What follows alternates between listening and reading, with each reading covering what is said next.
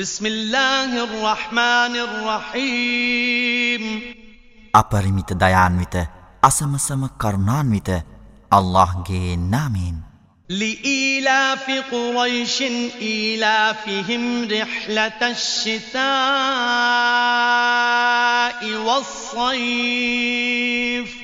فليعبدوا رب هذا البيت الذي أطعمهم من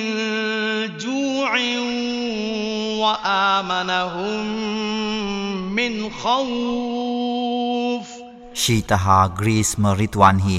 එකට එකතු වී ගමන් කිරීම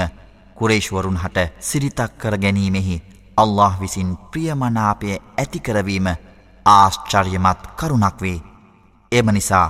කුසගින්නෙන් පෙළුණු ඔවුන්ට ආහාර සැපයූ බියෙන් වෙලුණු ඔවුන්ට ආරක්ෂාව සැලසූ ක භාවවන මෙම නිවසෙහි හිමිකරුට ඔවුහු යාඥා කර යටහත්වෙත්වා.